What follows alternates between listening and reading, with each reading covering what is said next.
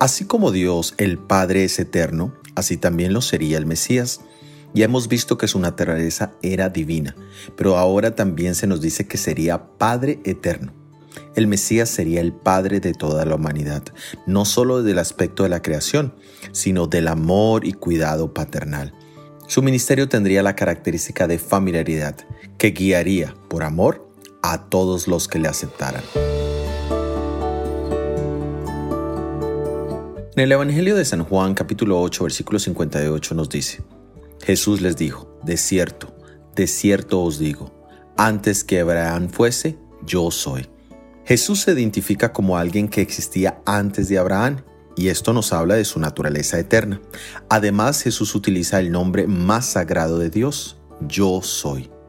Abraham se le conocía como el padre de los judíos, pero Jesús era el padre de Abraham. Durante todo su ministerio mostró ese amor paternal para con cada alma con la que entraba en contacto. Esto es muy significativo para nosotros hoy, ya que vivimos en la era de los hogares sin padres.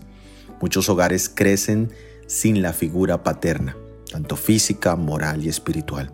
Pero en Jesús encontramos el verdadero significado de la palabra Padre. En la oración ejemplo, el Padre nuestro, Jesús nos invita a dirigirnos a Dios como nuestro Padre. Acerquémonos pues confiadamente hoy al trono de nuestro Padre.